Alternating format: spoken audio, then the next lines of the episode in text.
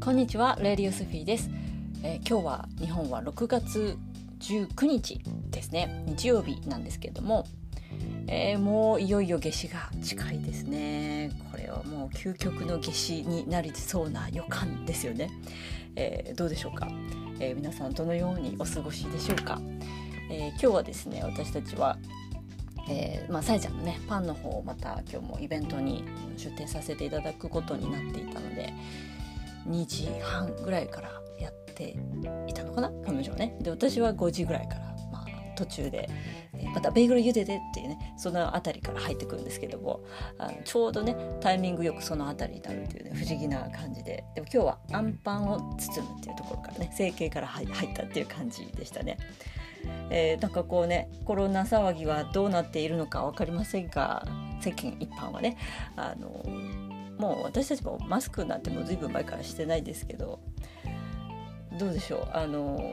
イベントね各地でちょっとずつちょっとずつねあの復活してきてる感じがありますよね。音楽イベントだったり、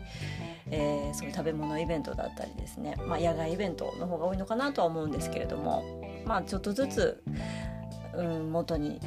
ね、コロナ前に戻るっていうことはないのかもしれないけどもなんとなくねこうみんなの気持ちが外にな向いてきたのかなコロナなんて大丈夫なんじゃないのって思ってる人も少しずつ増えてきたんじゃないのかなってね、えー、いう感じはしますね。もうね子供たちはちょっとかわいそうだなっていう感じがしますよね。大人たちがマスクを外さないからやっぱり何ていうの子供のうちにねなんか恐怖こう植え付けられちゃったわけですね。家でっていうより学校ででしょうね、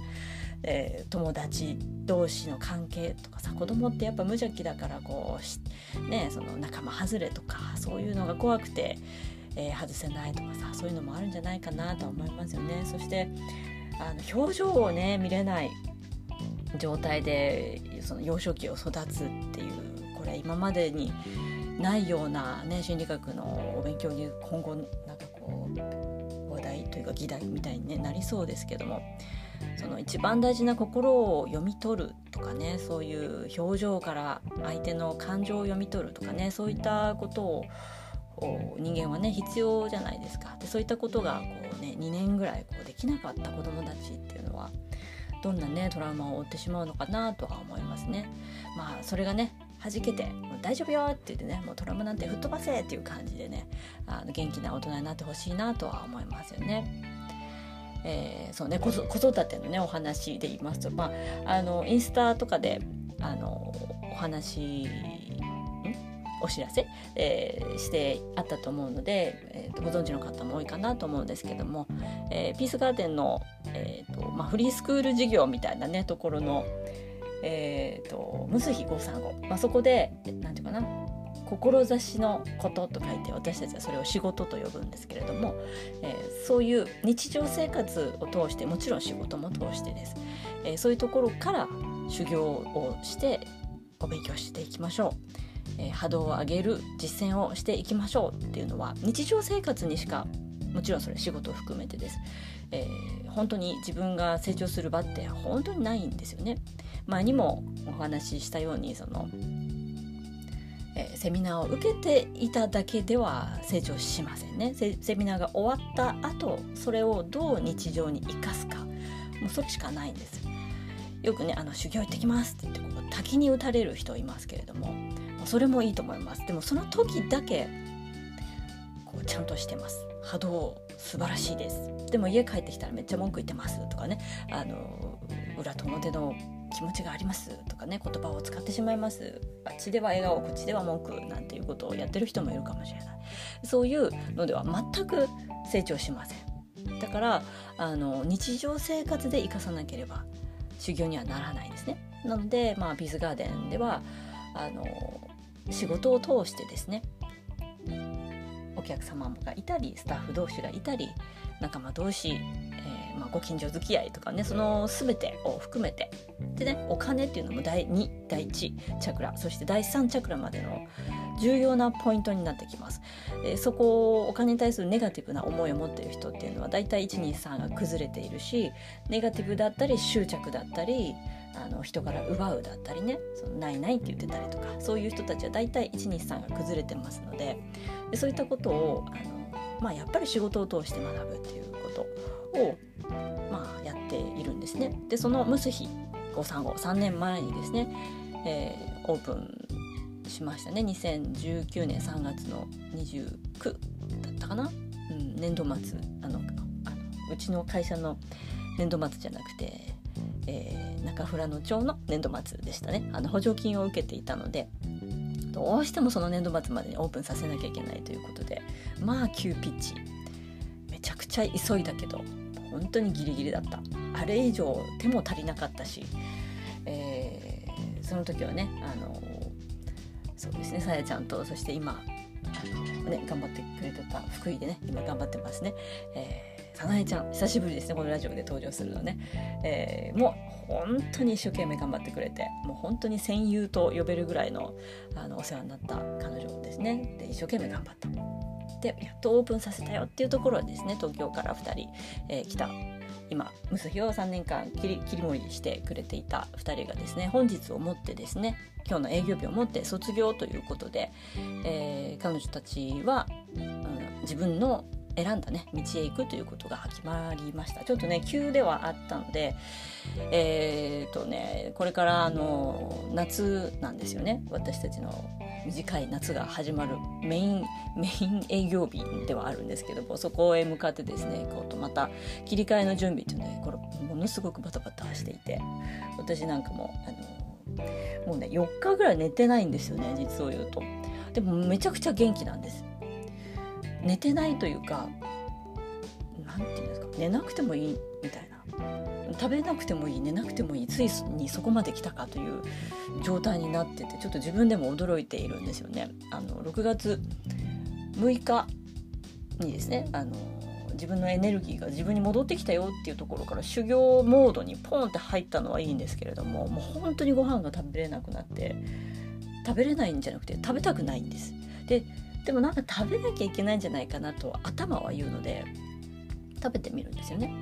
そしたらもう胃が受け付けない。なんじゃこりゃみたいな感じで本当にこの間もお話ししたように午前中はほぼ水と塩。あの私が扱ってるもう十何年取り扱ってる塩がブラック岩塩がねあるんですけども浄化にもいいよ。あのミネラル分にも取れるよ。もうこれもうずっと持ち歩いてます私もね。でそういうのをですね、まあ、飲んで食べる。でちょ動けないんじゃないかっていうと本当に動くんですよ。でねうん 3, 3日間ぐらい寝寝ないもんだから私がですね明日も早く起きなきゃいけないのになって言って布団に入りましたとその瞬間にパチッて目が覚めるんですね。不眠症とかそういうことではないんですよ。眠れなくて嫌だとは全く思わなくてあのまあ瞑想するかと、まあ、寝ながらでもね体はとりあえずまあ休めておこうかなと。一日動きっぱなしですから私は。なので、まあ、横になりつつ寝たまま瞑想。でも寝ないんですよ。どうなってんだろう私の体は。みたいな。でねちょっと昨日はですねさすがにどうしてこんなに眠くないんだろうっていうので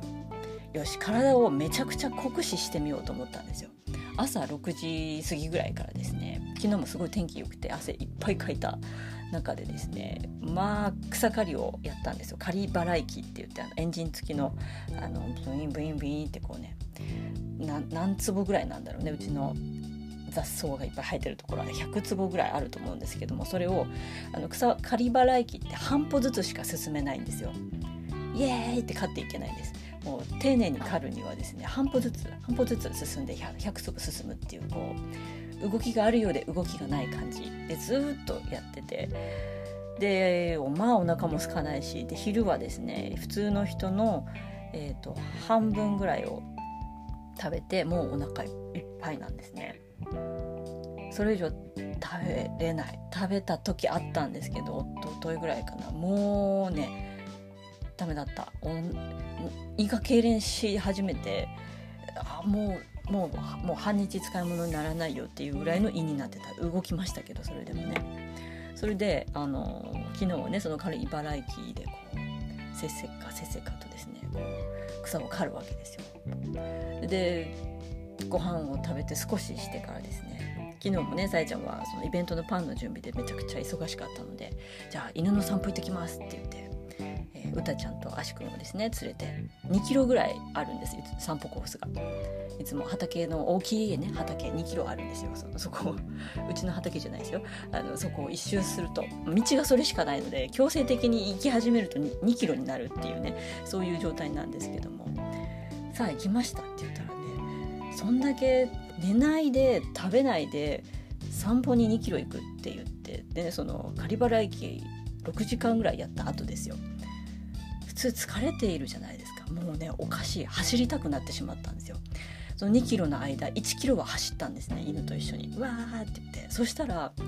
半歩ずつしか進めてなかった、えー、6時間がすごく辛かったんでしょうね。めちゃくちゃ足が気持ちよくてすごいいつもより走れるみたいな、うん、どうなっちゃってんの私はみたいな感じですね。で帰ってきて「種ま」って言ってまた草刈り始めてですね。草刈りやって草集めて草捨ててってこれで永遠に続くんですよ一日ね。で今度はあの畑の草取ってとか。どうなっちゃってんだろう。でそれでそこまでやったらさすがに寝れるでしょうと思って昨日の夜今日の朝もね早いから10時半には寝たんです。パチッって目が覚めるんですよ。お布団に入った瞬間にね。うん。まさか今日も眠れないとか。またそんなわけないよね。そんな超人じゃないわよ私はと思いながらですね。朝を迎えるっていうね。ずっとこう起きたまんま。まあ瞑想状態っていう感じです。夢は見てないです。全然あのさえちゃんが2時半とか12時半とかねパンは自家製天然工房なので面倒見なきゃいけないんです夜中にね。膨らみすぎたら失敗しちゃうので。でその動きを全て覚えているので起きてたんでしょうね。ずっと起きてた。で普通に何時ぐらいかな4時4時に起き上がってですね。うん今日も寝なかったなと。で、まあ、ちょっと呼吸法やったり瞑想やったりしてはい5時からスタートって言って。で今ちょっとねパンのイベントのねお手伝いよし昼寝をしてみようと思ったんです。なんか眠たい気がすると思ってね。それでちょっと横になってみた。そしたらまたパチって目が覚めてで今ラジオを収録しているっていう感じなんですね。どうなっちゃってるんでしょう？こう下心に向かって私は一体何人になるんでしょうか？もう宇宙人に戻る感じなんでしょうね、まあ、本当に食べない瞑想をたくさんしてねあの食べる量を減らしていくと実際そうなることはあのよくよく言われていますね。昔あの本気で2007年頃ですね。1日ね、えー、そうですね。6時間は瞑想してた修行としてね自分の修行として自己修行です、えー、そういう時代がありましたけどやっぱりそういう時って食べ物もほとんど食べてなかったしまああんまり寝てなくても元気でしたね。そういう状態に戻るのねという感じでですね。まあどこまで行くのか分かりません。またね前回の時はね食べない修行をやった時にそのチョコレートをねあのバッて食べさせられてドーンって地に落とされましたけどもあれからもう十何年経ってますのでもう結構ね3次元のお勉強はしましたよ。本当に前回、えー、お話ししたようにですね2012年の6月6日からえー、この間の2022年の6月6日にあの人のために生きるぞってその10年前に思ったことの終了宣言があったのでこれからは自分の修行のために時間をエネルギーを使いましょうって。この戻ってきた感を自分で感じてみると本当にエネルギーを人のために使ってきたんだな。まあ町のためもやってきたし、えー、ね、中村野に移住してからも総勢20人ぐらいの面倒は見たんじゃないですか？私もね。あのいろんな方たちが出たり入ったりしていっておりますね。そんなんでどうなるのかは分かりませんがですね。まあとりあえずですねその、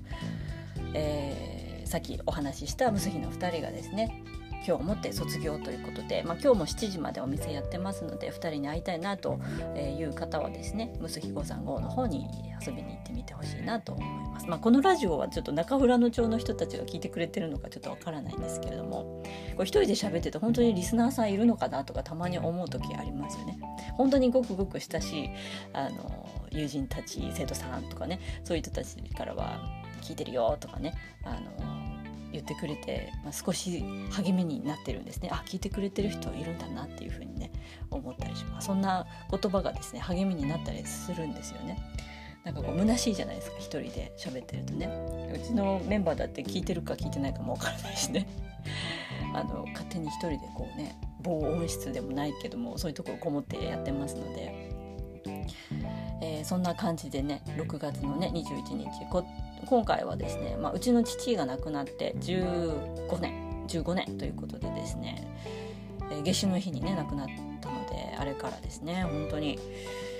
うんすごい15年だったなとは思いますよね。15年になるのかなそう。あのえっ、ー、とですねうちは、うん、お墓がなかったんですよね。なので一番最初に父が亡くなったということでお葬式を挙げるのを自分で選ぶことができたんです。仏壇というものがなかったので。なのでどうしましょうかって言った時にあの父はですね祈るという字あの名前を持ってた人なんですね。でその名前自体もあの、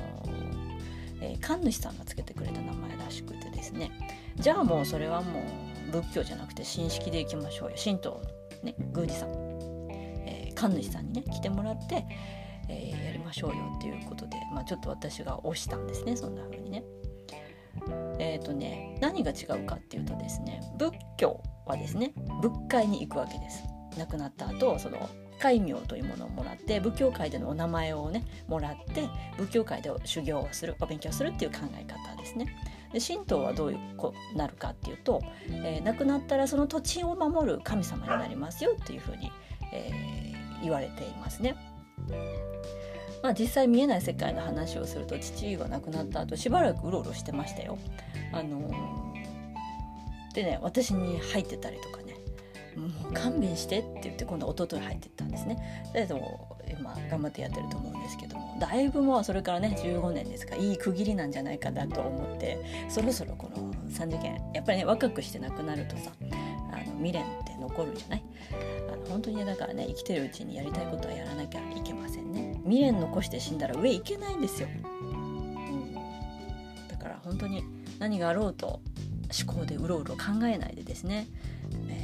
やりたいこと心が望むことワクワクすること一人一人がですねワクワクすることに向かって進んでいくことがとっても大事になってくるなと思います。死んだ先のことも考えておくといいですよね。生きているうちにね。そんな風に思います。せっかくならはいお疲れ様でした。十分頑張りました、えー、じゃあ見えない世界帰りますっていう感じでね。あの行きたいじゃないですか。そういう人生をね皆さん送ってほしいなとは思うんですよね。うんそんな感じでですね6月の19日夏至がいよいよですね。ここからもう本気で切り替わっていくと思います、えー、列車はもう完全に離れていく。行った行ったんでしょうね。だから、まあ、同じ地球上にいても会う人会わない人いると思いますね。まあ本当にね SNS もあるしインターネットもあるしねその電話もあるしメールもあるからね。つながろうと思えばもちろんつながられるけれども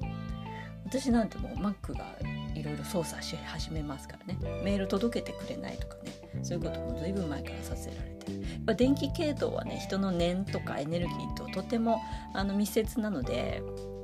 えー、すごいですよ。うちもなんか強い念を私が感じるとですね起きたなって思うと電気がパチパチって消えたりしますからね。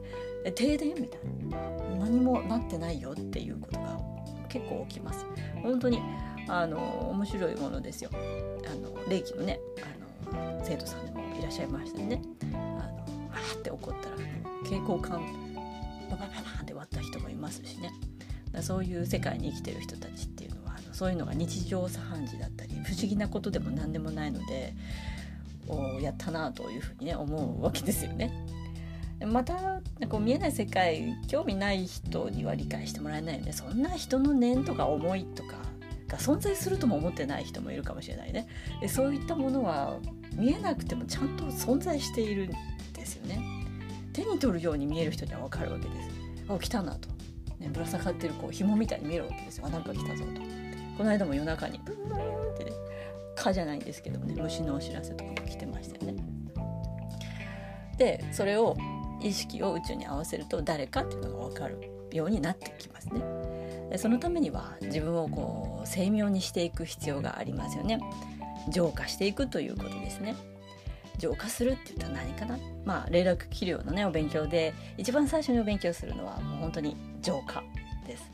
浄化ありきです自分の状態が嘘や不安や恐怖怒りなんかフィルターがもう目詰まりしてるようなねあの言ってみたらその